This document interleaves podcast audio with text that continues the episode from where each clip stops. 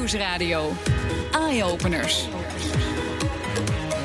Meindert Schut. Vliegvelden, musea, bibliotheken, het zijn allemaal openbare plekken. Maar voor iemand met een visuele beperking zijn deze locaties helemaal niet zo openbaar. Ontwerper Simon Dogger, zelf blind, heeft daar een mooie oplossing voor bedacht. En wij kwamen er eigenlijk gelijk al achter dat onze studio ook niet helemaal uh, geschikt is voor mensen met een visuele uh, beperking. We moeten ons flink aanpassen. Um, nou ja, in mijn geval, uh, ik kan uh, niet zo heel lang staan. Nee. En, uh, maar goed, ik denk dat ik daar een unicum in ben. Dus Ja. jullie hoeven niks aan te passen. We, we, we gaan het regelen. In principe kan de tafel omlaag. Dus mocht je toch wat lager willen gaan zitten op een stoel, dan kunnen we altijd de tafel naar beneden brengen. Zover zijn we wel. Maar ik merk dat wij ook met de regie hier gewoon heel erg visueel zijn ingesteld. En dat zul jij in het dagelijks leven ook merken. Dat de wereld is best wel visueel ingesteld. Ja, dat klopt. We leven natuurlijk in een visuele cultuur. En daar zijn ook zo zijn redenen voor. Maar dat maakt het moeilijk als je niet meer kunt zien. Ja. Moeilijk, niet onmogelijk. Nee, maar uh, het is toch ook wel een beetje vreemd hè, dat dit programma Eye-Openers heet. En dat we het over dit onderwerp gaan hebben. J jij hebt zelf een studie uh, vormgeving gedaan, maar verloor tijdens die studie je zicht. Klopt dat? Ja, dat klopt. Uh, in 2007, dus een hele lange tijd geleden, ben ik naar Eindhoven verhuisd om aan de Design Academy Eindhoven ja. te studeren. En tijdens die studie ben ik ziek geworden en ben ik mijn zicht verloren. Welke impact heeft dat gehad? Ja, dat is natuurlijk heel erg moeilijk te omschrijven. Maar ja, uh, ja grote, grote impact. Ja, mijn, mijn en... leven werd uh, binnen een hele korte periode omvergewenteld. En uh, om daar nog wat meer over verder op door te gaan. Ik was niet alleen blind, maar ik zat ook in het begin in een rolstoel. En nou ja, ik, kan, uh, ik hoef jullie niet te overtuigen dat Nee. dat een hele slechte combinatie is. En ja, dan, uh, dan kom je voor een periode in een, in een wat donkerder en vooral hele verveelde periode terecht. Ja. En ja, dat uh, het is makkelijker gezegd dan gedaan. Dat maar kan me uiteindelijk voorstellen, ja. Leidt dat wel tot het leven weer oppakken. Life goes on. Gelukkig, gelukkig. En, gelukkig ben je je creatieve geest niet kwijtgeraakt. Want die helpt jou natuurlijk om allerlei uh, mooie dingen te verzinnen. Die, die niet alleen jou, maar ook uh, andere mensen met een visuele beperking kunnen helpen. Uh, we gaan het zo hebben over indoor navigatie. Maar mensen zouden jou misschien al kunnen kennen van een eerder ontwerp, namelijk de emotiefluisteraar. Kun je daar iets meer over vertellen? Ja, zeker. De emotiefluisteraar is een product wat lichaamstaal omzet in trillingen. En het vertaalt dus de ene taal, lichaamstaal, in een andere taal, haptische taal. Voelen um, dus. Ja, je kunt het voelen. Wat het, eigenlijk, wat het, minder, wat het doet is, je, ik kan, zou kunnen voelen of jij glimlacht of een wenkbrauw optrekt. Ik doe het beide trouwens nu. ik, ik, ben, dat... ik, ik vind het heel bijzonder. Um, ja, het, het, heeft heel veel te doen met een aantal uitgangspunten. Het, mijn uh, uitgangspunten als ontwerper zijn mensen, mensgericht, mensen, uh, menselijke vragen. En uh, geïnspireerd door mijn eigen gemis denk ik na over dit soort dingen. Ja. En een van mijn grootste gemissen is het kunnen zien van lichaamstaal. Ja. En ja, kijk, uh, om voordat ik uitleg hoe het werkt, het gaat heel erg over de kwaliteit van een dialoog. En ook met de vraag: waarom zouden wij of ik niet uh, binnen dat gesprek eenzelfde ja. niveau van communicatie kunnen hebben, de kwaliteit van dialoog. En ik geloof dat zonder dat niveau van gelijkwaardigheid, dat het ook nooit een. Uh, een gelijke situatie is nee. tussen, tussen, uh, tussen mensen, tussen verschillende soorten mensen in een gesprek. Mensen die zich dit niet kunnen voorstellen, die moeten misschien maar eens kijken als je een, een, een mailtje stuurt naar iemand anders, hè, zwart op wit tekst. Daar zit, en vooral zakelijke mailtjes, zit, zit geen emotie in bijna. Zo, zo voelt het dus ongeveer. Mm, ja, je, je dat, hoort dat... waarschijnlijk nog wel in de tekst, emotie, in, in, in wat we zeggen, vocaal. Nou ja, kijk, en, en dat is natuurlijk de sleutel er naartoe. Want ik kan een heel groot gedeelte van de emoties En de bedoeling van een gesprek horen Mhm. aan de stem, Ja. aan de volume, aan de manier van praten, emoties die eh, zitten ook eh, in het geluid van een stem. Maar er is een gedeelte wat ik niet hoor. Nee, dat zijn de stille emoties, opgetrokken wenkbrauw, eh, verbazing, een lichte glimlach. En om een mooi voorbeeldje te geven, mijn vriendin. Die als zij een emotie heeft, een glimlach, die ze eigenlijk niet kan vertalen in woorden, tikt zij mij drie keer op de onderarm. En dit is misschien wel het meest sprekende voorbeeld wat ik kan geven over de impact, impact die dat hebt, Ja. heeft. Want dat is iets wat je, wat je niet kunt vertalen. Nee. Nou, daarnaast, eh, ja, dagelijks in een gesprek, ik mis visuele signalen. Vaak mis ik of mensen vragen hebben, eh, of mensen al lang oké zijn, dat ik al helemaal niet meer mijn best hoef te doen om dingen te overtuigen. En ja, dat, dat, dat, dat is dus eh, eigenlijk eh, een groot, toch wel een redelijk hoog niveau van miscommu- miscommunicatie. Ja, en je weet natuurlijk ook wat je mist, omdat je pas op latere leeftijd blind bent geworden. Je hebt het wel meegemaakt. Ja, dat Precies. klopt. Dan, dan Ja. naar het apparaat wat je, wat je hebt ontworpen. Wel, hoe werkt dat dan precies? Je hebt het over eh, je vriendin die je drie keer op je arm tikt. I- is de techniek van het apparaat vergelijkbaar? Mm, min of meer. Eh, maar eh, om het uit te leggen, eh, het, het, het werkt vooral met innovatieve software, dus emotieherkenningssoftware. Ja. Hoe het werkt, ik heb een bril met een camera erin en die stuurt de beelden van een gesprekspartner in een specifiek formaat naar een smartphone waar emotieherkenningssoftware op zit. En die software is in staat om de intensiteit van verschillende emoties te herkennen. En vervolgens stuurt die, stuurt die telefoon die data naar een steenachtig product, wat je in je hand houdt.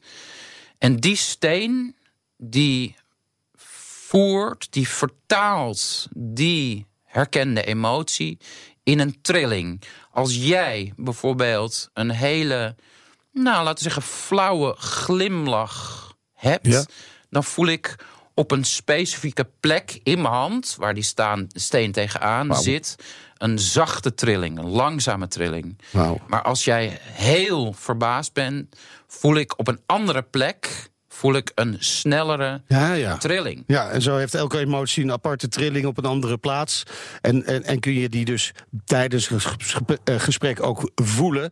Eh, dat is een van je ontwerpen. Andere ontwerp waarover je hier eigenlijk eh, bent aangeschoven... is je nieuwste ontwerp. Indoor navigatie. Wat was het moment waarop je dacht... dat navigeren in openbare ruimte... dat moet voor mensen met een visuele beperking beter kunnen? Ik stond eh, op het NS-station onder Schiphol. Ik ging naar Teheran. En een vriend begeleidde mij. En toen Ja. ik daar stond, belde die vriend. En die zei: Simon, het spijt me, maar ik ga het denk ik niet halen. Oh jee. En dus eh, moet je je voorstellen, ik sta daar op dat station. En ja, daar ontrolde zich eh, min of meer een gedachtegoed van waarom niet. Ik was ervan overtuigd dat het me wel zou lukken. En dan zou ik allerlei verschillende mensen moeten vragen. Maar ik ging ook nadenken over hoe zit dat tussen die relatie tussen mensen als je zorg vraagt en zorg geeft. En als je daar niet voor kan kiezen. En nou, met name dacht ik dat is een, een ongezonde manier om Ja. eh, met elkaar om te gaan. Hè? De verbinding tussen mensen. En ik dacht ook bij mezelf, ja, dit is eh, de, het, het, het woordje publieke ruimte, dat is niet echt publiek. Het, het, het, het, het, het geeft mij geen onafhankelijke toegang. En ik kon dat alleen maar bedenken omdat ik ook wist als ontwerper. Ik heb me gespecialiseerd in techniek en informatica en in software. Ik kon dat alleen maar denken omdat ik ook wist dat eh, vooral het niveau van ehm, innovatie dat wel kon bieden, onafhankelijke toegang. Dus ik zag ook geen enkele limitatie of begrenzing waarom publieke gebouwen dat niet konden aanleveren. En dat is de start geweest van TikTik. Ja. Eh, TikTok.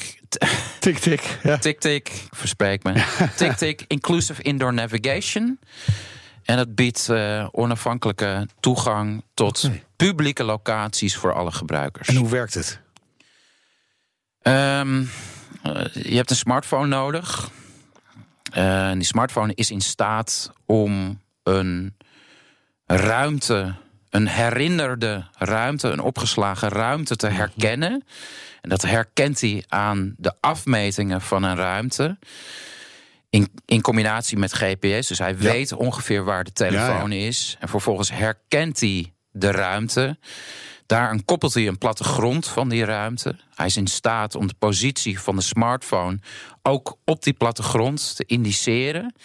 En vervolgens, als je een bestemming selecteert, dan is die telefoon in staat om een lijn, een virtuele lijn uit te rollen, die je langs de bestaande obstakels leidt, maar ook via beeldherkenning niet tegen andere mensen laat aanlopen. En die leidt je via een trilling naar je bestemming. Je kunt de telefoon gebruiken als een soort wiggelroede er naartoe. Het werkt op een zeer intuïtieve wijze. En dat helpt dus heel veel mensen met een eh, visuele beperking. Ik noemde op het begin al even musea, een plek hè, waar je over het algemeen ja, toch vooral heel vaak kijkt naar eh, allerlei kunstobjecten. Eh, dan mis je nu heel erg veel als iemand met een visuele beperking als je, als je daar binnen loopt. Het is eigenlijk helemaal geen reden voor mij om naar een museum te gaan. Nee, Dus precies. Maar, maar, ik, ben het wel, maar- ik ben wel eens naar musea geweest. En eh, ik dacht van ja, dat, dat, ik, heb, ik heb hier ook niks te doen. Nee. Ga- ga- Gaat deze techniek daar misschien verandering in bre- aanbrengen? Ja, ik, eh, ik ben ervan overtuigd dat eh, mensen met een visuele beperking of een andere manier van informatieverwerking iets kunnen toevoegen in hun beleving van kunst. Een museum gaat over beleven van kunst. En kunst zet aan tot een verdieping of waar dan ook toe. En ik denk dat een andere manier om kunst te beleven, dat is ook iets wat je kunt doorgeven. Nou, het is natuurlijk wel zo dat ja, je moet onafhankelijke toegang tot die ruimte kunnen bieden, Ja. zodat mensen met een visuele beperking naar dat museum toe kunnen gaan en ook op onafhankelijke wijze een schilderij kunnen vinden of een serie van schilderijen. En vervolgens om dan toegang te krijgen tot de inhoud van kunst. En je kunt kunst vertalen via audio. Ja. En ja, dat, eh, dat, lied, dat leidt tot een, eh, een, een eh, unieke ervaring en interpretatie van een museum. Heel mooi. Ik eh, ben heel benieuwd waar dit allemaal toe gaat leiden. Ik wens je heel veel succes. Dankjewel voor je verhaal, Simon Dogger. En heel veel succes met eh TikTik. Ik hoop dat heel veel mensen daar eh, plezier van gaan hebben. Je bent uitgenodigd. Volgend jaar van Abbe Eindhoven is de, de TikTok V2. Dus eh, ik stuur je een uitnodiging. Ik Super. hoop dat je langskomt. Dat ga ik zeker doen, dankjewel. En straks meepraten. We hadden het net al over praten en eh, slecht zien. Maar meepraten over YouTube-video's als je slechtziend bent. Ja, hoe gaat dat? Nou, met een nieuw platform is het mogelijk. Tot zo. BNR Nieuwsradio. BNR Eye-Openers. Bij de koffieautomaat de laatste viral filmpjes bespreken. Dat doen we allemaal wel eens. Maar ja, als je blind bent of slechtziend, dan zijn dat misschien best wel lastige momenten. Met een nieuw online platform moet het ook voor deze groep mensen mogelijk worden om mee te praten over deze filmpjes. Valko van Dinteren is ambassadeur van platform Scribbit en zelf ook slechtziend. Welkom. Dankjewel. Eh, hoe werkt Scribbit precies? Hoe werkt Scribbit precies? Nou, eh Scribbit is een, eh, is een initiatief van eh, Vereniging Bartimeus Zonneheert. En dat is eigenlijk ontstaan vanuit de gedachte dat YouTube voor mensen die blind of slechtziend zijn niet toegankelijk is. Nee. Het, het bevat veel visueel materiaal. En als je dat niet of slecht kan zien, ja, dan heb je daar geen toegang eh, toe. En dat is natuurlijk eh, zonde en eh, niet gelijkwaardig. Nee, ik dacht wel gelijk, hoe, hoe kan dat dan toch? Bij televisie bijvoorbeeld zijn we daar al wel jaren mee bezig om dat een beetje voor elkaar te krijgen. Ja, Loopt YouTube opeens achter op televisie? Op dat gebied wel. Ja, Jongen, jongen. zeker. Ja, Nou, ja, je zou het dat niet verwachten, Nee. maar nee, inderdaad. We zijn wat dat betreft op de Nederlandse televisie en Netflix zijn we eigenlijk al verder dan YouTube nu is. Ja. Uh, maar goed, vanuit dat, uh, dat idee is, uh, is eigenlijk het project Scribbit ontstaan om dus YouTube toegankelijk te gaan Ja. maken voor mensen die blind of slechtziend zijn. dat is in samenwerking met het KPN Mooiste Contactfonds. Die hebben ons daar eh, eh, financiële ondersteuning gegeven, maar ook eh, in, eh, eh, in personeel. Die Ja. eh, maatschappelijk verantwoord ondernemen eh, hebben meegedaan eh, als vrijwilliger. En het eh, principe van het eh, platform is eigenlijk mensen die goed kunnen zien, kunnen als vrijwilliger ehm, een YouTube-video voorzien van audiodescriptie. Nou, wat is audiodescriptie? Dat is eigenlijk een beschrijving van wat er in beeld te zien is. Ja, dat is eigenlijk radio. Precies. Het- precies hetgene wat je niet kan zien, eh, dat, eh, dat, dat moet je dan eigenlijk beschrijven. Dus je Ja. bepaalt dan eh, in een YouTube-video. Wat is er aan e- essentiële visuele informatie? Dus wat moet er beschreven worden? Dan bepaal je vervolgens in die YouTube-video de stille momenten. Dus waar eigenlijk eh, geen belangrijke tekst wordt uitgesproken. En vervolgens weet je op basis van die stille momenten en op basis van de, visuele informatie die beschreven moet worden, ehm, kun je dus eigenlijk gewoon een, eh, een YouTube-video toegankelijk gaan Want maken. je, je vult die stille momenten vul je op. Juist, eh, die vul je op met, eh, met getypte tekst in eerste instantie. Dus je typt eigenlijk de beeldbeschrijving uit. Bijvoorbeeld, hè, een man loopt een kantoor binnen in, een, in een zwart pak. Nou, normaal als dat gebeurt, en je- dat kun je niet horen. Nee, Dus, nee eh, precies. en een audiodescriptie, een beeldbeschrijving, eh, dat typ je dan. Dus wat ik net zei eigenlijk, Ja. typ je dan uit. Ja. Vervolgens, dat wordt de originele YouTube-video. Op Scribbit kun je die afspelen als iemand met een visuele beperking. En eh, dan zit er die audiodescriptie bij. Dus je hebt het originele YouTube-filmpje. Maar er zit een extra audiotrack bij. Waarbij dus wordt beschreven wat er in beeld te zien is. En op die manier kun je dus letterlijk zonder het beeld te zien de video volgen. Ja, zijn er dan ook van die vrijwilligers die dan hele flauwe grapjes maken met hun omschrijving?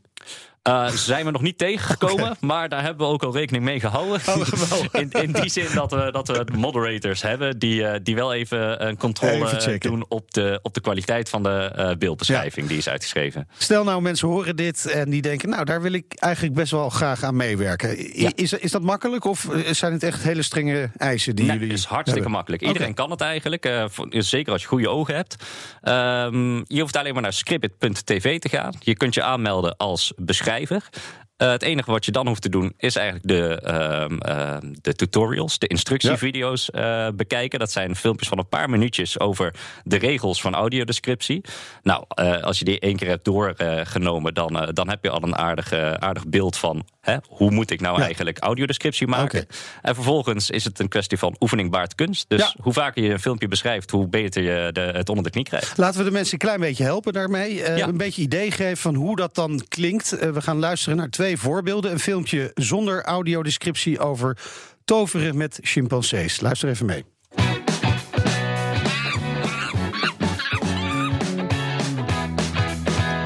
Come on, try yourself. Ja, je hoort nog net de chimpansee, maar verder heb ik echt geen idee waar dit Ik over gaat. Hè? nou, zonder beeld heb je dus dat helemaal niet. Nu het filmpje op jullie site. Yes.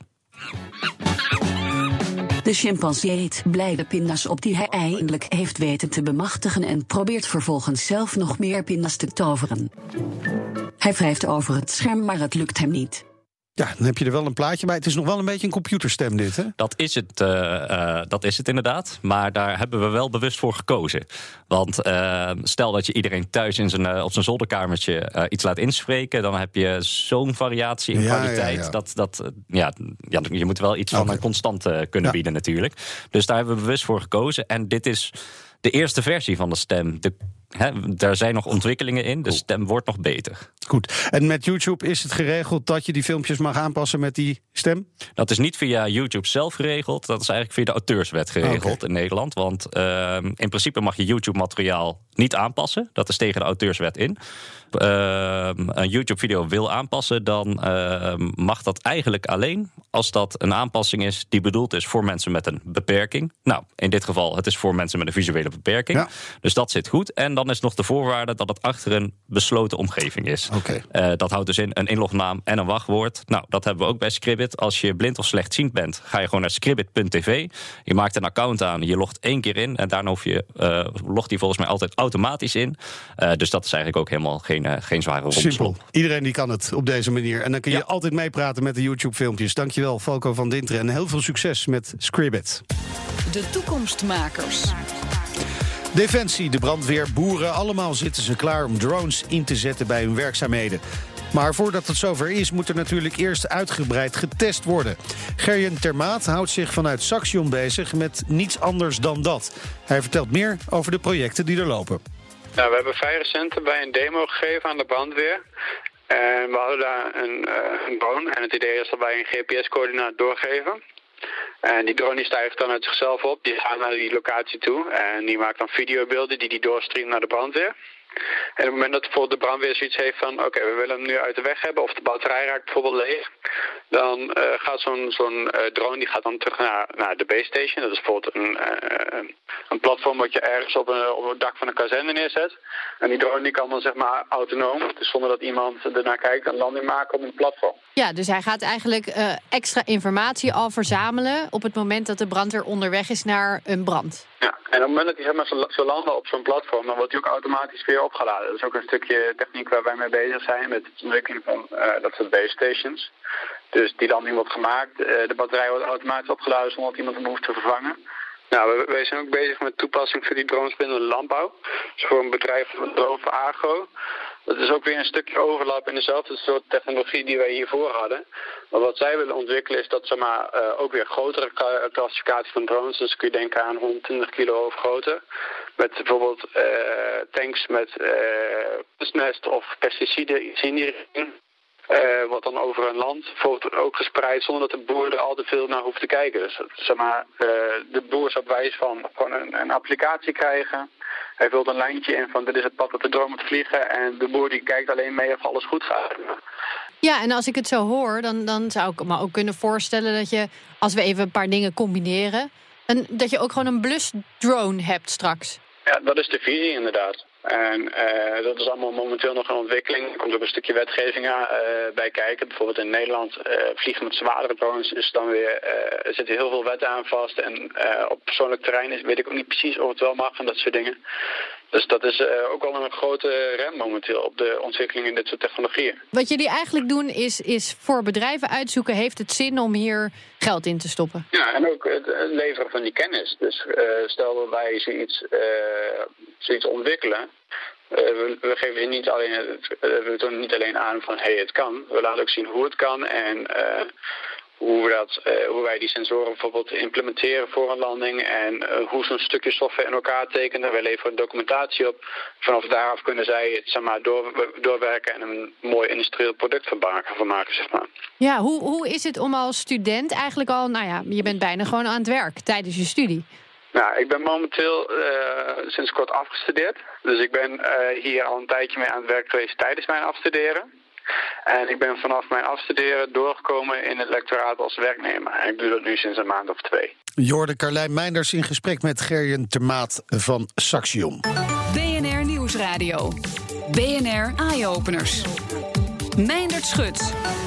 Tijd alweer voor de beste technieuwtjes vanuit de hele wereld. En daarvoor spreken we zoals elke week met tech- en innovatie-expert Elger van der Wel. Elger, uh, als eerste, ik hoor echt van alles over opvouwbare smartphones afgelopen week. Maar gaan we die binnenkort dan ook echt allemaal gebruiken? Ja, dit is wel interessant, want het gaat opeens zo snel. In een week tijd kondigde eerst een onbekende Chinese fabrikant... en toen Samsung een opvouwbare smartphone aan. Ja. Niet dat ze meteen nu in de winkel liggen, maar wel dat ze er dus aankomen. Het is een beetje zo'n droombelofte natuurlijk. De oprolbare tv of de opvouwbare telefoon. Grote schermen die je toch gewoon makkelijk mee kunt nemen. Uh, technisch kan dat dus nu. En zijn dus echt werkende telefoons die, ja, die je gewoon dubbel kan die doen.